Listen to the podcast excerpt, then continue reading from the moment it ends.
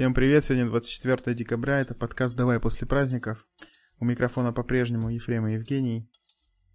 Да, всем привет. Это наш 17-й выпуск.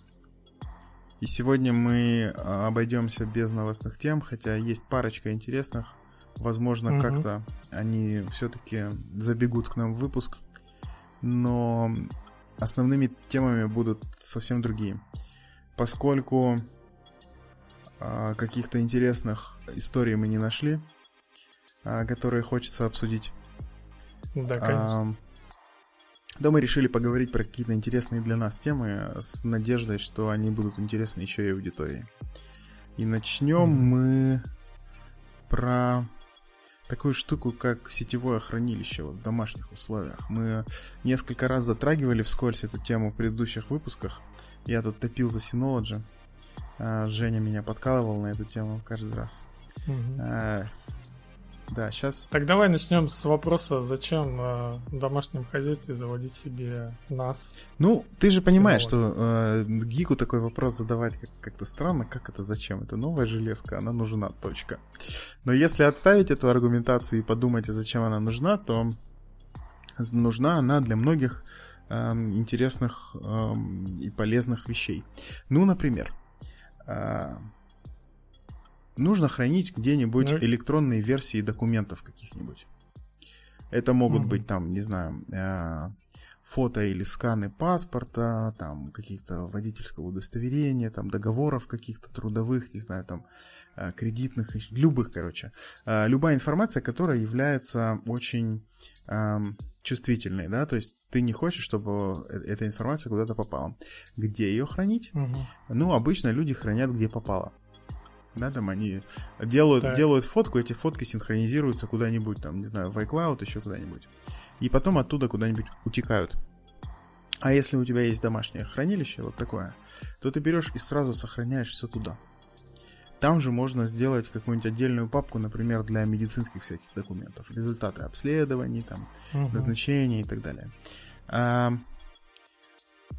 При условии, конечно, что есть доступ к этому сториджу извне, то есть извне домашней сети, то все становится совсем бесшовно и аккуратно и круто, потому что у Synology есть прям клиент по аналогии с любым... DNS или что? Не-не, клиент, я имею в виду для просмотра файлов, для сохранения файлов, такой файловый менеджер, условно говоря.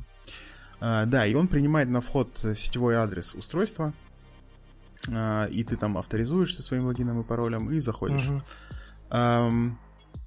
Можно настроить VPN, поднять, и все, и пользуйся, не хочу им даже вне дома. Сделать это можно двумя путями, либо статический IP-адрес, как пререквизит, либо динамический DNS, как ты сказал, и любой там более-менее нормальный современный роутер умеет OpenVPN. В это все дело. И PPTP тоже умеет. Так что делается это примерно за, не знаю, там 30 минут прокликиванием мышки, и все готово. У нас есть сетевое хранилище, которое доступно только нам, мы его администрируем, знаем, кто имеет туда доступ, и жестко следим за всеми попытками обращения туда. Но тут, вот я говорю, что это все удобно и хорошо, но тут есть одно но. Надо понимать, что вот в такой конфигурации эта штука начинает так или иначе торчать в интернет. И надо очень аккуратно следить за тем, чтобы теперь это никуда не утекло. Потому что справедливости ради, для того, чтобы следить за своими данными в каких-то публичных сервисах, ну, популярных, да, речь идет про Google Drive, не знаю, там Яндекс.Диск, iCloud, что там у нас еще есть, от Microsoft облако, да, Microsoft One. Там достаточно просто элементарной гигиены, да, там нужен хороший пароль, нужна двухфакторная авторизация и все. В принципе, ты защищен от 99,9% в периоде процентах атак. Там же дяди и security сидят, да, и за тебя вот все решили. Это платный сервис, там серьезные люди продумывают эту всю безопасность. А тут ты как бы все это взваливаешь на свои плечи. Ну, опять же, я исхожу из того, что если человек может дома поднять VPN и вообще способен настроить вот этот NAS, то я думаю, что он также способен позаботиться о том, чтобы эти данные не попали к злоумышленникам. Ну, кстати, я вот хотел обсудить тему, что он продается пустым. Я там смотрел. Ты покупаешь себе на две дырки. Вот этот NAS, он там какой-то более-менее стоит 20-30, а ты еще по десятке на нормальные диски. Да, да, все так, да. Ну, по десятке это ты громко сказал, я вот не думаю, что туда стоит SSD ставить. Все-таки это сетевое хранилище, и вот нет смысла ставить SSD. Обычный винтовой диск на 7200 оборотов будет вообще достаточно. Ну вот эти вот, которые идут специально для NAS-ов, VD Red, которые у тебя будут жить там лет на 20. Я вот даже, по-моему, не заморачивался с этими редами. У меня стоит два диска по 2 терабайта. И, по-моему, это обычные вот на 7200 единственная у них скорость вращения шпинделя. Ну вот у них получается где-то 6 гигов. Я видел вот эти реды. 6 терабайт. Ой, 6 терабайт. Десятку, наверное, стоит. Да, ну 6 терабайт, да. Нечеловечная отказоустойчивость и это все. Да. Если ты хочешь вот так, да. Но я тебе скажу, что вот у меня 2 терабайта там место, да, там эти диски собраны в RAID. То есть у меня есть дубликация. Я уверен, что данные не потрутся, если один из дисков выйдет из строя. И я тебе скажу, что я 40% пока что использую, при том, что у меня туда бэкапится MacBook. Я периодически, ну, не очень регулярно, на самом деле, где-то раз в месяц делаю бэкапы фоток с айфона. Что еще? Ну, там документы всякие. Ну, он, кстати, лежат. Бэкапы фоток, они автоматом тоже, да? Да, там это приложение тоже умеет это все делать. И бэкапится еще винда туда. То есть еще и Linux туда бэкапится. Но там, правда, немножко, как это обычно у Linux бывает, немножко пришлось скриптов пописать. Ну, ничего, нормально, R-Sync работает хорошо. Ну, если с такой стороны, да. Я-то думал, что ты туда какие-нибудь фильмы накачать в хорошем качестве. Да, можно и это сделать. То есть, если немножко закрыть глаза на этическую сторону вопроса, то Synology умеет прямо вот в сеть выдавать декодированный 4К через DNLA. То есть, любой более-менее современный телек с возможностью общения по сети умеет такой сигнал принимать и тут же показывать. Я вот даже не пробовал видео так смотреть, вот в смысле вот через такую декодировку, но меня смущает скорость, которая вот... По сети? Да, скорость по сети, когда смотришь фотки, знаешь, просто записанные фотки, очень хорошие фотки, там по 100, 200, 300 мегабайт. И вот ты пытаешься их листать на телеке, и это занимает секунды. И это начинает прям раздражать. И тогда я просто понял, что проще это делать через вот тоже приложение на айфоне и на Apple TV. Просто стримить все, что iPhone там нашел. И все, и отлично. Разница в качестве практически не видна. А скорость... Ну, это потому, что у телека просто слабый, чтобы отображать эти фотки. Я думаю, что, во-первых, это. Во-вторых, все-таки вот это приложение на телефоне, я думаю, что оно там кэширует. И каждый раз не занимается перекодировкой. Даже так. Да, я думаю... Но какие там еще функции есть? У чего? У приложения? Ну, вот это у нас. У нас, да, давай дальше. Значит, пошли дальше. Это штука, которая работает на полноценном Linux. То есть на нем можно поднимать докер-контейнеры, если хочется очень. Да, да. Там стоит Celeron какой-то, я не помню какой, и что-то, по-моему, то ли 2, то ли 4 гектара оперативки. То есть вполне себе нормальная машина. При том, что там особого UI, UX нет. Там есть веб-приложение, то есть через браузер можно зайти там и с помощью мышки и клавиатуры все необходимые действия делать. Но это очень ненагруженный UI, поэтому особого влияния на использование ресурсов он не дает. Вот, так что можно вполне себе какие-нибудь контейнеры там поднять, и пусть они себе бегают. Но я, правда, этим не занимался. У меня для этого есть Raspberry. Ну, на них же контейнеры ты тоже не поднимешь. На Raspberry почему не поднимешь? Поднимешь. А, ну я имею в виду, если вот этот... А, который у тебя современный, это там... Да, там, а что, да. Почему нет-то? Там нормально все, 4 ядра. Я думал, просто эти Raspberry, которые по $10, там, соответственно, наверное, не особо-то и поднимется. Ну, зависит от контейнера, что он у тебя делает, сколько весит, сколько он там ЦПУ жрет. Не знаю. Надо смотреть. Короче, я считаю, что надо брать. То есть это вот штука, которая тебя очень сильно освобождает от плена всяких решений облачных. И у тебя сразу место становится в вагон, и это все быстро работает в локальной сети. Единственное, надо, конечно, позаботиться о том, чтобы хороший роутер поставить с высокой пропускной способностью. То есть, хотя бы гигабитный, да? Да, но лучше 10-гигабитный, как мы с тобой при шоу говорили. 10 гигабит прям решает. И у меня не такой роутер. Вот я давно думаю на тему его поменять. Но даже вот с таким обычным, который выдает там что-то... По-моему, по шнурку он выдает гигабит, а по Wi-Fi 300 мегабит. Что-то такое.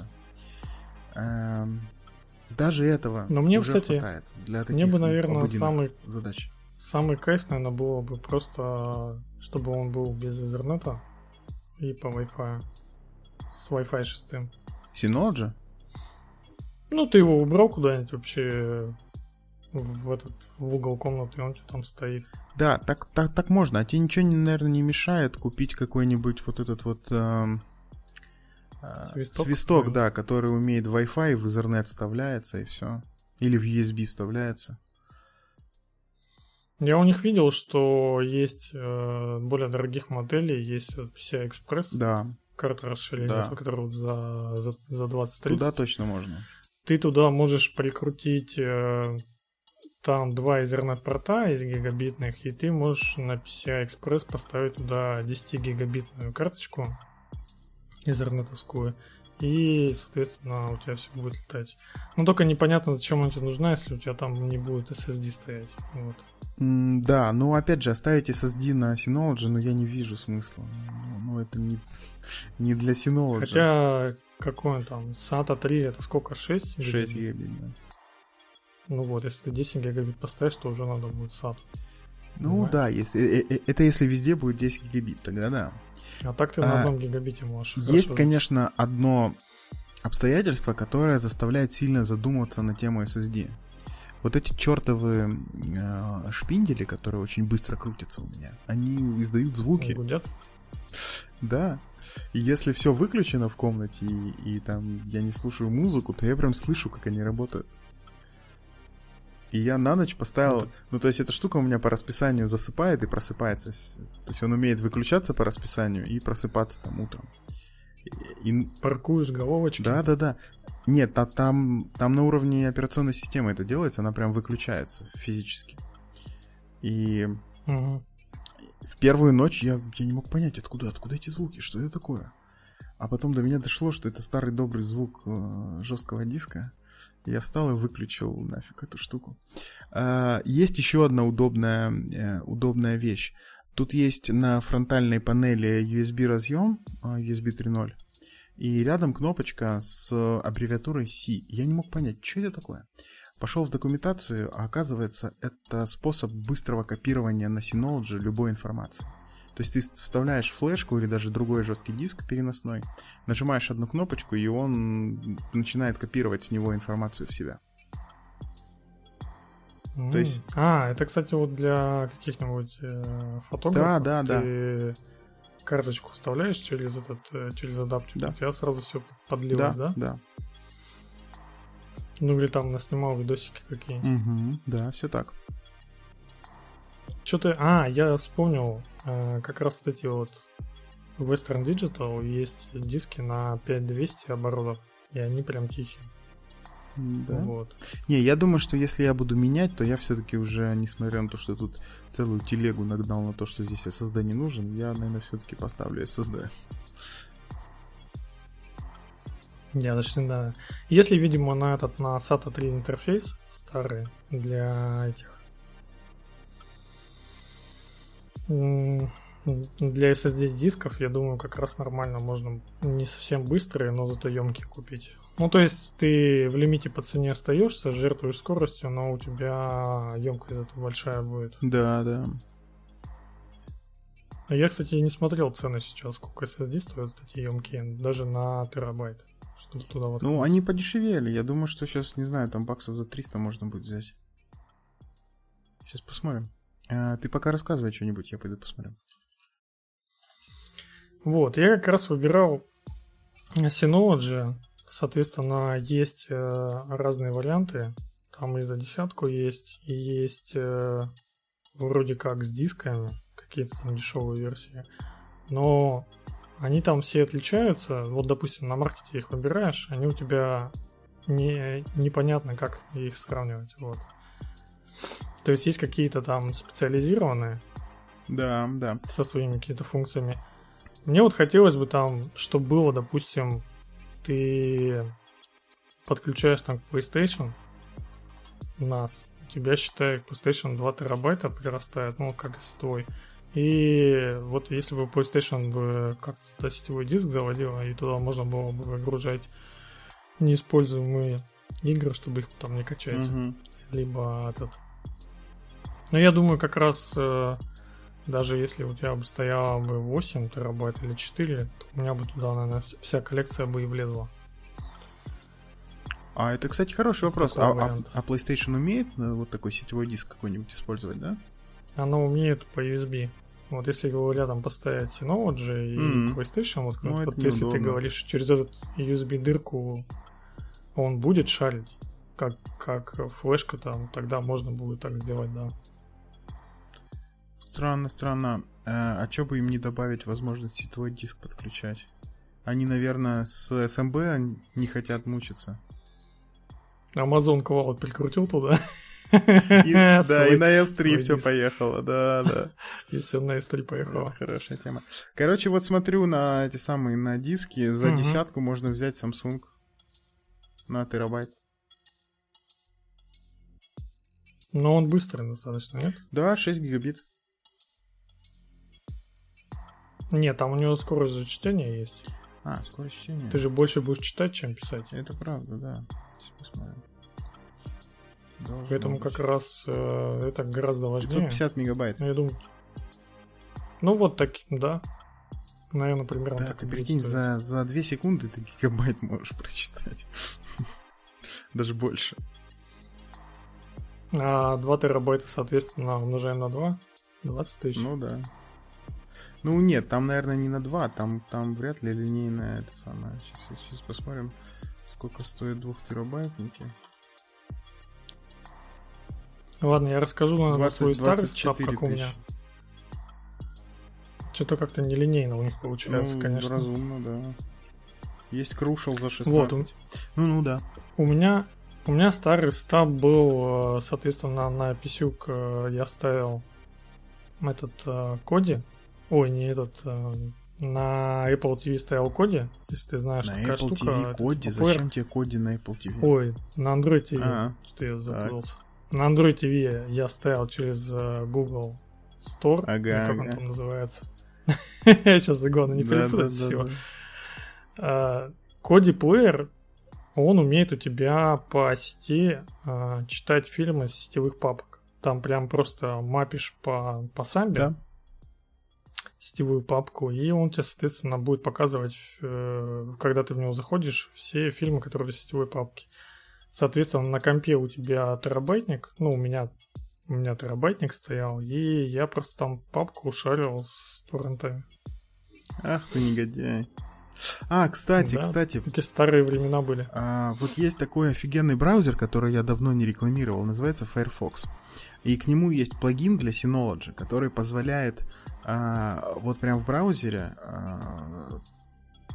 дать ссылку в Synology, и чтобы скачивание произошло не на локальную машину, а прям на Synology. И туда можно дать обычную HTTP ссылку, можно дать магнит ссылку, можно торрент файл приложить. И Synology пойдет, сам скачает, и это очень удобно, потому что не нужно ждать окончания, ты там, не знаю, хочешь что-нибудь вот такое себе закачать, кинул туда задание и ушел, все, забрал ноутбук и ушел, и не нужно ждать. Ну это типа зашарили Synology и пошел. Да, да. Как удаленную задачу на загнать, да. Это как бы закачка получается. Сейчас-то я не знаю, что такого еще можно закачивать. У меня просто для этого был на Raspberry раньше поднят самописный бот телеграмный, который принимал на вход магнит-ссылку и умел скачивать по этой магнит-ссылке. А теперь он не нужен. Угу. Теперь он не нужен. Другие времена настали, да, конечно. Да. Ну вот, ты рассматривал на 4 диска? Как-то да, конечно, рассматривал, но просто мне что-то денег было жалко, я не понял, зачем мне нужно 4 диска. Хочется, конечно, покруче RAID какой-нибудь, но, в принципе, для домашних нужд, для вот такого монопольного использования достаточно 2 дисков. Мне у них понравилось там вместо RAID еще название JBot, или как это называется, переводится как куча дисков. Угу. То есть он у тебя просто выглядит как куча дисков, без всяких RAID, да. Просто туда втыкаешь. Да. И непрерывное хранилище получаешь, да? Ну тут-то смотри, ты когда 4 берешь, ты, соответственно, можешь туда 2 воткнул, а 2 у тебя про запас, когда еще денежка появится. Ой, да господи, ну что у тебя денег нет еще на 2 диска, что ты прибедняешься, я не пойму, а? Рассказывает мне человек тут. Не, тогда можно сразу нормальные 2 взять, и все. Ну да. На 2. Ну то есть я не понял, зачем. Конечно, с другой стороны, пацанам не стыдно было во дворе показать, да? Вот сейчас бы я сидел вообще нога на ногу, не просто развалившись в кресле, а еще и ногу на ногу и говорил бы, да, у меня 4, Женя, бери 4. Ну нет, на самом деле 2 хватает. Ну вот смотри, я в принципе могу купить подключалки к этим питанию и вот эти SATA шнурки, чтобы мне, допустим, к Raspberry подключить. Вот самый дешевый вариант сделать NAS. Так. Без этого красивого корпуса. Конечно, да. Ты берешь Raspberry и просто и по USB подключаешь кучу дисков, и нормально, и работает. Согласен. То есть можно и вообще на такой вариант пойти? Конечно, можно. Просто там надо будет немножко времени потратить, чтобы самому написать вот эти все удобные штуки, которые мы с тобой обсудили. Ну, то есть вот бота, например, моего взять. Кстати, если кому-то будет надо, то говорите, я зашарю. Еще там подумать на тему всяких доступов по ролевых, да, там, к определенным папкам. Что там еще... Ну, СМБ поднять, это пожалуйста. Надо будет подумать, как сделать так, чтобы работали бэкапы с MacBook'а, потому что там же свой протокол AFP, который тайм-машин использует. Надо, чтобы он поддерживался. Synology его поддерживает. Ну, я думаю, что наверняка на Linux есть какой-нибудь пакетик, который умеет эмулировать. Ну, в смысле, не эмулировать, а который реализует этот протокол. Ну вот. Так что да, все можно. Просто тут все готово. Еще и в красивом корпусе. И стоит, и работает, и вообще радует глаз. Ну так ты... Давай перейдем к тому, что ты там музыку хранишь? Нет. Которая hi-res. О, как ты плавно, да, перешел. Нет, у меня была коллекция прям хорошая hi-res музыки. Но я вот переезжал несколько раз. И куда-то оно потерлось все. Все жесткие диски, на которых оно хранилось, они на месте, но почему-то пустые. Я не понимаю, куда оно делось. Собирать заново... После этого ты и завел. Да, собирать заново коллекцию, это что-то мне прям так лениво. А там была хорошая коллекция, такая джазовая была хорошая коллекция. Рока было много хорошего. Ну вообще... Нормальное музло было. А теперь просто есть Spotify, и все, и спасибо. И достаточно. Как и Netflix. Когда тебе уже ничего качать не надо. Да, да. Давай тогда перейдем. Давай. К музычке? К музычке запрягай. Ну вот смотри, я, допустим, захотел послушать вот этот ваш знаменитый hi-res, который стоишь ты в магазине, там есть такой красивый, по-моему, желто-черный ярлычок, на нем написано hi-res, да. High Resolution Audio, вот. И с чего начать-то надо? Надо, видимо, начать с ушей. Да, надо начать с ушей, хороших, правильных и... способных передать все то богатство, которое в hi-res зашито. Про уши, конечно, можно говорить долго и еще раз долго, но если коротко, то надо следить за тем, чтобы были достаточно большие вот эти излучатели в наушниках, чтобы они были способны передать весь диапазон частот, который нас интересует. И надо понять, какая у нас цель. Если у нас цель купить, там, не знаю, наушники, вот в нашем с тобой случае мониторные, чтобы слушать, как наш подкаст пишется без всяких приукрашиваний частот, то это одна история. Это специальный тип наушников, мониторный, который передает звук, как он есть, не изменяя ничего. Если же мы говорим о прослушивании музыки, то здесь снова, конечно, начинаются вопросы, типа, о какой музыке? Потому что наушники для прослушивания, не знаю, какого-нибудь электронного музла и там джаза, они совсем разные. Там совсем разные настройки. И желательно, чтобы наушники имели какую-нибудь возможность подкручивать. Ну, то есть... они бы реагировали на изменения в эквалайзере, да? И мы опять говорим о том, что высокая чувствительность должна быть к всему диапазону частот. Вот. Ну, давай, может, какие-нибудь порекомендуем наушники, что ли? Ну, я первый раз, давай я расскажу, как я выбирал. Я пошел в магазин за Доктор Хэт. Это мой любимый магазин. Туда приходишь, туда можно на целый день зайти.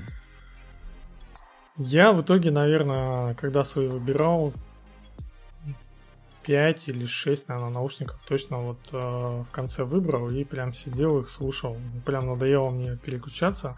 Самое странное было то, что он тебе давал послушать на... Ну, там есть эти компактные hi-res плееры, на чем их, соответственно, слушать. Тебе дают вот этот плеер.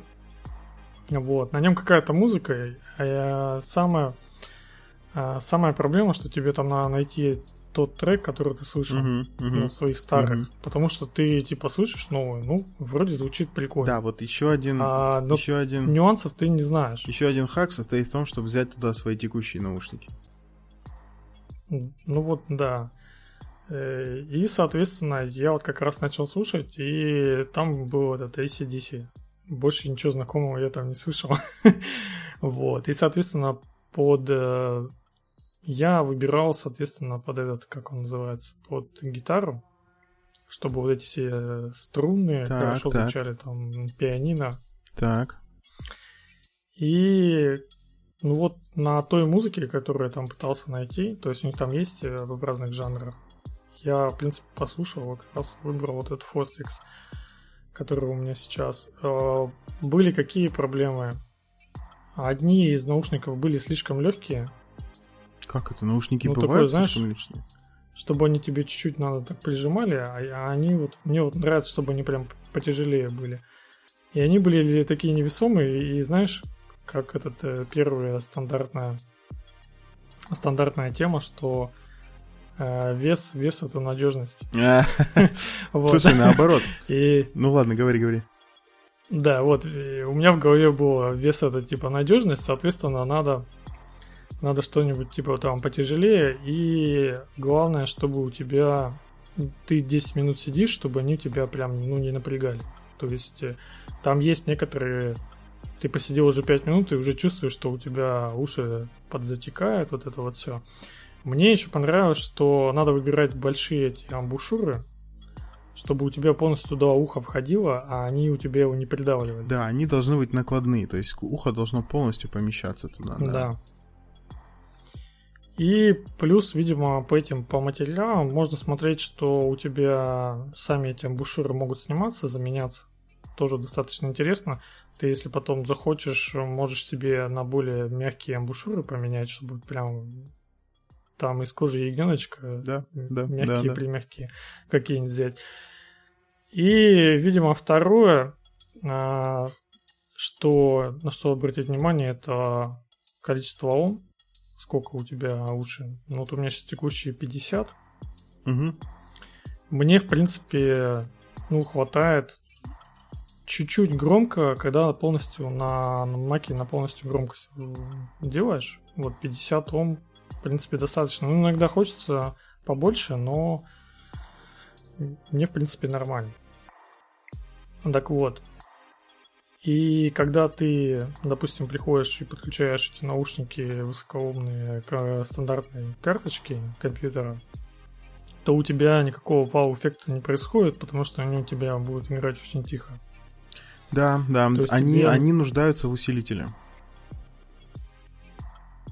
Ну вот, с моим вариантом оказалось, что в PC, когда вставляешь, тихо, а вот в Mac Mini там мне прям нормально. То есть оно, видимо, как-то там умеет подусилять эти уши, и очень хорошо звучит. Да, ну я вот... втыкался в звуковой интерфейс, у меня есть, но там прям очень гораздо тише, и как-то звук хуже, я не знаю. То есть даже встроено вот в Mac'е карта, что... Я втыкался в Mac Mini, что MacBook. Там прям, ну, хорошо тащит по громкости. Ну, достаточно хорошо. Мне кажется, тебе надо проверить. У тебя же USB интерфейс, да? По USB подключается? Да. А может, тебе стоит проверить обновление драйверов, там что-нибудь такое? Ну, уже... Я уже ставил, уже там пробовал, да? Ничего такого нет. Странно. Просто... Я, конечно, не пробовал на Mac Mini втыкаться, но вот аудиокарта, которая в макбуках, она просто отстойная и ужасная. Она годится для того, чтобы, не знаю, передавать звук в Skype, Zoom и прочее вот это вот. Ну, короче, не для музыки точно, и не для подкаста, не для стриминга, скажем, точно. То есть там уловить все вот эти вот тонкости, которые важны при записи звука, тоже не получится. А я когда вот... Я не знаю, как у тебя, но у меня очень хороший получается, я не знаю. У меня лучше встроено, чем в аудиоинтерфейсе. Странно. Ладно, я надеюсь, мы скоро окажемся рядом друг от друга и неподалеку от твоего интерфейса, и можно будет убедиться на своих ушах. Я когда слушал вот этот пресловутый hi-res, о котором мы с тобой говорили, я, конечно, использовал еще дополнительную прослойку. У меня был усилитель Фио, который... И это просто две большие разницы. Воткнуть наушники в него или напрямую в Mac. Ну, просто катастрофически лучше звучит. Вот. Я долго, на самом деле, не решался на... Ну, не то, что не решался, долго не задумывался на тему там необходимости крутых наушников, которые бы прям вот это вот все. И как это обычно бывает, на работе коллега сидел рядом, который прям упарывался по hi-res'у. Вот как раз у него я стащил коллекцию, которую в итоге потерял, вот этой музыки. И у него были наушники, которые в итоге я себе купил такие же. Это Соньки 7506, которые... Я вот до сих пор в них сижу, недавно поменял амбушюры, и эта модель уже сколько там, короче, несколько десятков лет выпускается, она очень популярная получилась, и ее можно на самом деле, если есть такое желание, по частям заказать на AliExpress и собрать самостоятельно. То есть там продается она целиком. Еще важным качеством является, конечно, шнур, который с наушниками идет. Желательно, чтобы он был закрученный вот такой, чтобы не занимал много места и при этом был длинный. Ну и да, надо смотреть на импеданс. То есть если хочется прям хорошего звука, надо около 100 Ом, чтобы он был. Но тогда сразу надо еще подумать на тему усилителя какого-нибудь. Вот, это если мы говорим про проводные наушники. Есть еще бесконечная тоже тема про беспроводные наушники и вообще их место в жизни. Угу. Ну, у тебя же есть? Да, у меня несколько. Во-первых, нельзя не сказать про AirPods. Это, пожалуй, один из лучших продуктов яблочников, который очень простой и отлично работает. Причем он также хорошо работает вне экосистемы Apple, и с Android отлично дружит, и, не знаю, там с телеком, например, отлично дружит. Я частенько телек смотрю, когда там жена спит. Это как по Apple TV? Не Apple TV, я прям к телеку по Bluetooth прицепляю вот эти AirPods, и они отлично работают. Угу. Вот. Версия, конечно, вот которая Pro с шумодавами, она такая уже спорная. Потому что от таких вот вкладышей, на самом деле, подавление шума не очень-то и хочется. Несмотря на то, что оно там есть и отлично работает, шумодав, то от таких наушников хочется просто, чтобы они передавали звук в как можно более хорошем качестве. И с как можно хорошим звуком микрофона. Звуком записи микрофона, да. А тут вот эта штука, она немножко смущает, на самом деле. Но на любителя. Ну и есть... И, кстати, я что-то не слышу твоих согласий или не согласий на тему AirPods. Ты что же пользуешься?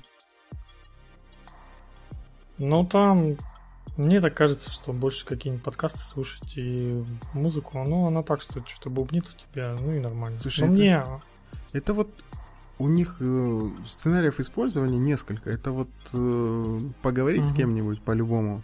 Там просто по мобильной связи, по скайпу, зуму и так далее. Можно немножко где-нибудь там в поездке послушать музыку. Просто, чтобы скучно не было. Без особого удовольствия от качества. И что еще? Ну, в принципе, все. А я же, знаешь, как их покупал? Я пришел в магазин такой, беру, дайте мне их посмотреть. Беру, смотрю, у меня они в кармашек джинсов влезают, я такой, я беру. Типа, мне это супер удобно, чтобы они у тебя не болтались в этих карманах, потому что у тебя, типа, кошелек с одной стороны, телефон с другой, а если у тебя еще там эти наушники лежат, то они то так, то сяк, то выпирают, ну, короче, неудобно. А тут прям они...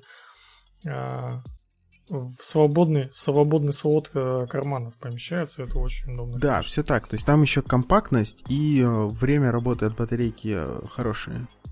То есть 5 часов без подзарядки отличный показатель. Ну вот, дальше идут полноразмерные, конечно, беспроводные наушники. Угу. И тут у меня несколько лет назад был такой квест по выбору. В итоге я остановился на двух моделях. Это опять же Соньки. На тот момент третьей модели, которые W1000MX3. А вот сейчас уже четвертая модель вышла их. И Bose 700.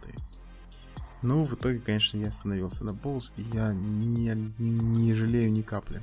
Потому что, во-первых, как выяснилось, микрофон на Sony просто ужасный. Там на MacBook'е запись с микрофона лучше, чем на этих наушниках. Прикинь. Там просто отстой. Такое ощущение, что ты записываешься, не знаю, там в аквариуме.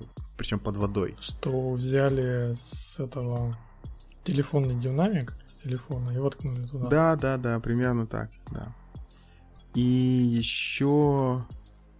Ну, мне нравится, как звучит Bose. Ну, то есть они звучат прям вот очень-очень-очень приятно ушам. И несмотря на то, что это Bluetooth, то вот если слушать музыку с Spotify или, не знаю, там Яндекс.Музыки, то высокое разрешение там просто отлично передается. И ты сидишь и радуешься жизни. А еще тут отличный шумодав. Он... лучше, чем Сонька. Ну вот лучше я не скажу. Он примерно такой же, наверное. Но, учитывая все предыдущие факты, я прям однозначно выбрал их. Я помню, что летом как раз катался на улице, когда на доске. И слушаешь подкаст, и с AirPods'ами не очень-то удобно, когда ты вдоль дороги едешь. что тебе не особо слышно. А вот будет у тебя с шумодавом. Да, вот в этом случае... С одним ухом работать. С одним ухом, чтобы работало. Там есть такая настройка. Они умеют на одно ухо убирать шум. И вот, если ты про AirPods говоришь. Про AirPods же, да? Да, про обычные, которые... Так, в смысле, обычные? Ну, я катался с этими, с обычными. Да. Они, соответственно, не гасят. И у тебя шум машин, и в итоге очень плохо концентрируешься, что у тебя в одном ухе есть. Звук там смешивается с машинами, ничего не слышно. Да, ну тогда бери профича. Вот, и как раз еще второй вопрос. Я скачал, допустим, во флаке какую-нибудь композицию. Так. И у меня есть уши, так. И на тугих ушах я через обычную стандартную карточку могу послушать. Висят, кайф. Даже если у меня импеданс нормальный. Вот давай, если у меня нормальный импеданс... Нормальный, короче, это около сотни, да? Ну, нет. Ну, или в смысле, 300 вообще? Так, нет, 300 там уже не потянет, мне кажется, стандартные. Ну, что прям воткнуться без всякого усиления. Ну, нет, опять же, нет, ты ничего не услышишь. Нужен усилитель. По крайней мере, из тех карточек, про которые я говорю, да, то есть, или речь идет про какой-нибудь там PC, и у него хорошая звуковая карта, не та, которая в материнскую плату встроена, а отдельно купленная хорошая звуковая карта. Тогда да, тогда можно воткнуться, и, скорее всего, там все будет хорошо. Но такое редко встречается, и проще купить себе вот такой усилитель. Их великое множество. Можно вообще ЦАП какой-нибудь купить. Ну, то есть вариантов много. Так в итоге у тебя ЦАП должен поддерживать форматы. Только тогда ты услышишь. Нет, а какие форматы? Нет, он ничего не должен поддерживать. Он просто принимает поток, который выдает твой компьютер. То есть он же подключается по... Но он аналоговый. Да, он аналоговый. Ой, есть цифры в аналог делают. Да, есть это самое. Есть цифровые. Есть, которые по USB подключаются, и они умеют уже работать со звуком. Я так понял того, что у тебя же может также на процессоре посчитаться вот этот флаг и выдать в обычную карту. В чем там разница в усилении? Конечно. У тебя просто вот у тебя уже аналоговый сигнал, который идет из звуковой карты, вот прям который в джек заходит. Он недостаточно, вот прям совсем по-простому буду говорить, недостаточно усиленный, да, то есть вот ты используешь такое устройство, которое в нужных местах частоты усиливает. И ты получаешь уже сигнал, который раскрывает весь потенциал наушников. Ну, то есть тебе все равно надо вот этот твой фио или как? Фио. Да, у меня фио, да. Вот у них же есть еще наушники. Это третий тип наушников, так называемые арматурные, которые вкладыши. Ну, они вкладываются в ухо, проводные, и они выдают, несмотря на то, что это не накладные, и у них, соответственно, излучатель, ну, прям очень маленький. Они позволяют, там в последних моделях, FA9, по-моему, называется модель, они позволяют настраивать частоты. То есть там есть, давай так, аппаратный эквалайзер. Автоматический? Нет, он ручной. Он ручной, да, он ручной, и там звук просто бомбический. Это... Я сколько там, месяц назад примерно в Доктор Хэт тоже был, слушал их, просто вау. Так что они у меня попали. Они как не капелька, они тебя полностью залепливают ухо, вот такие, да? Да, они вот такие, да. Они у меня уже большие. Они у меня уже лежат в списке на закупить. Ну, правда, ценник там приличный, там они в районе $500 стоят. Ну, мне кажется, дома лучше нормальные, наверное, взять. Да. Ты планируешь на работу ездить, что ли? Да, все так. Ну, я думаю, с этим, со звуком все понятно. Да. Надо просто через убрать. Я вот думал, может, тоже свои уши взять, завтра сходить, послушать кое-что. Кое-где? Угу. Ну, давай, расскажешь потом, как у тебя это мероприятие закончилось. Сколько пар ушей новых ты купил? Нет, я же... У меня-то есть эти, я хотел вот эти взять, пойти цапы послушать. А-а-а. Ну, то есть, я вот сейчас наслушал какое-то количество, допустим, 1,5 года, когда я их там взял. И этот... на флешке, видимо, там свою музычку как-то принести. Ну, не на флешке, но, короче, примерно найти, которые там композиции есть, которые я знаю, и уже послушать через этот... Да, обычно... А, ну, в принципе, можно же взять этот ноут с собой. Можно, да? Можно, ничего не мешает. Там какое... Через VLC же оно все играется, так что можно... Да. Подключаем этот ЦАП наушники и кайфуем. Да, все так. Двинемся тогда дальше. Давай. К теме телеграммовской. Давай, к теме телеграммовской. Значит, не обойдется у нас выпуск все-таки без новостей совсем. Угу. Поговорим немножко про новости от Павла, нашего всего Дурова.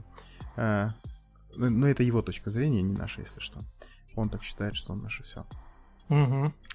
Ну что, он совсем недавно у себя на канале разместил очередной, ну я бы даже сказал, ну это не лонгрид, ну такая приличная статейка, где он рассказывает о будущем платформы.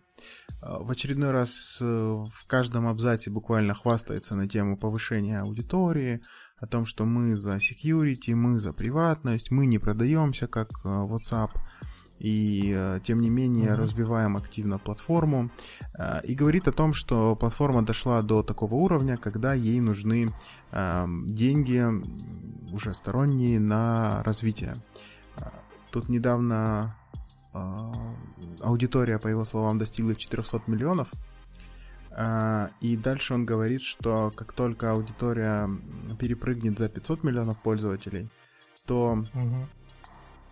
надо будет искать деньги на дальнейший рост и финансирование. Все-таки трафика становится все больше и больше. Нужно все больше и больше серверов для обслуживания этого всего хозяйства. И он говорит о том, что мы не пойдем по пути привлечения внешних средств от инвесторов, не будем продавать компанию вообще никак.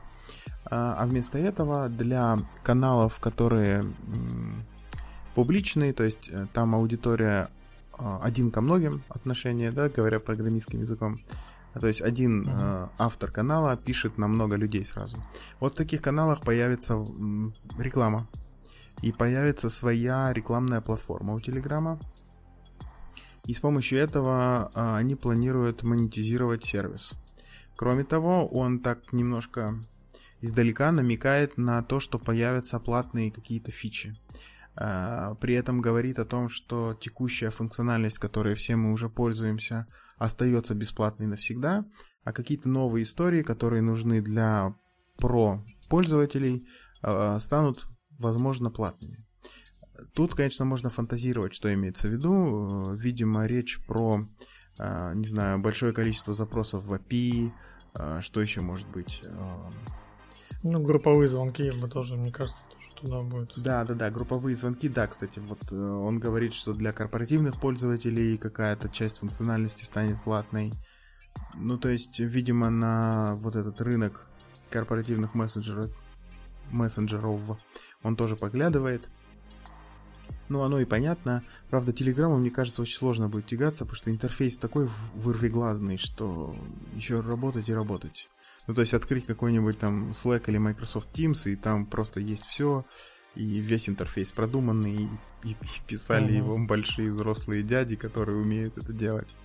И Telegram, который весь такой модный, молодежный, хипстерский, непонятно что где. Не знаю, ты вот в настройки заходил когда-нибудь? Ну, в смысле, точно заходил, когда последний раз? Я сегодня заходил, думал, что у меня клиент обновился, посмотреть на этот push-to-talk кнопку. Так. Где включить, но они еще не прилетели в апдейт. Мой этот клиент. Да, ну... Но там постоянно пытаюсь что-то найти. Я только знаю, что appearance это на внешнее, но не все в appearance. Есть appearance еще в других вкладках, и ты не можешь понять, где у тебя что находится. Там даже нет этого элементарного. Знаешь, как по HR там набрать? Поиск, да? Поиск, да. Поиск по настройкам. Да, вот я и говорю, что UX, короче, очень сильно хромает, поэтому тут еще работать и работать чувакам.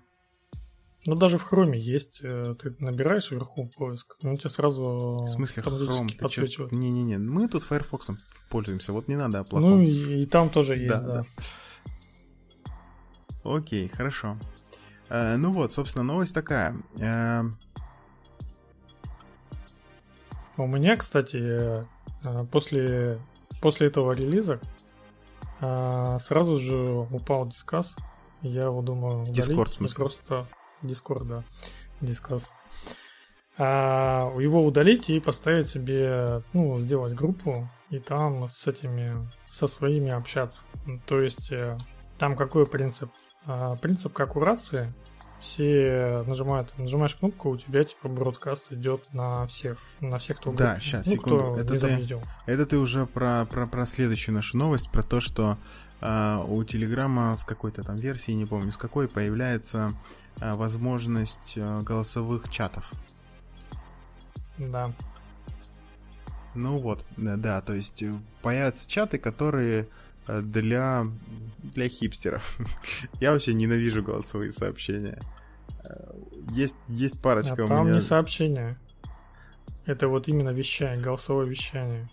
Давай, сейчас расскажешь тогда. Я на самом деле эту новость особо не читал. Я вот... Давай отступление такое сделаем. Я немножко побомблю на тему голосовых сообщений. Есть у меня пара знакомых, которые их оставляют, и я их за это, конечно, ненавижу, потому что, ну вот что за фигня, сидишь ты на встрече, тебе голосовое сообщение, ну, естественно, я его слушать не буду. Или, я не знаю, еще где-нибудь ты идешь и хочешь прочитать, как обычно, но не можешь. А ты пользуешься голосовыми? Я не пользуюсь. Ну, в Дискорде я пользуюсь. Ну да, это другая история. Ну ладно, окей, голосовые чаты, и как они будут работать? Ну, в принципе, я тебе говорю как раз как рации. Вы примерно как такая эмуляция какой-нибудь комнаты, только комната у тебя группа. То есть ты нажимаешь зайти в группу, выделяешь ее, и ты можешь слушать то, что происходит в группе. То есть ты типа как бы зашел в комнату. И, соответственно, по нажатию на кнопку ты можешь что-то сказать. Все. Ой, это интересная тема. Мне кажется, что... То есть в этой цепочке, как там, допустим, работает Zoom, Skype, что тебе надо дозваниваться до человека, чтобы что-то сказать. В итоге всем говоришь, пойдем обсудим в курилку, там, знаешь, какую-нибудь группу курилку создал, и туда все заходят, и там обсуждают по-быстрому. Ага. Без созвонов, без всего. Кто пришел, тот пришел. То есть вот так вот. То есть оно быстрее получается. У меня вот, допустим, как раз я тебе рассказываю, используется для решения вот быстрых вопросов. Надо быстро спросить, когда тебе дольше писать, там, вот это вот какое-нибудь там письмо составить, структурировать, там, чтобы тебе спросить, тебе проще там, вот это, тебе сразу поправили, тан-тан-тан, все, ты за 30 секунд все закрыл. Да, я вот сейчас подумал, что надо что-нибудь такое предложить тоже парням своим. Мне кажется, идея богатая. Надо просто как-то договориться, чтобы ей не злоупотреблять. Потому что начнется вот как в офисе, вот в старые добрые времена. Сидишь ты, спокойно работаешь, и начинаются, не знаю, разговоры слева-справа. Ты надеваешь наушники, тебе начинают стучать по плечам, ты встаешь, начинаешь ломать руки, ноги людям, чтобы они так не делали. Короче, надо как-то продумать протокол, но иметь возможность быстро задать вопрос голосом — это отличная тема. Ну, тут, скорее всего, такая у меня заводилась более узкая специализация, потому что у нас по протоколу надо на merge request 2 approve, и, соответственно, чтобы какие-то вещи быстро обсудить, то ты можешь прям заходить в этот voice чат и там по-быстрому прям обсуждать. То есть не надо созваниваться, ничего, кого-то позвал туда, сидишь, мониторишь, когда кто-нибудь зайдет, сразу с тобой пообщается. Да, хорошая тема. Тут видишь, что же непонятно, кто придет.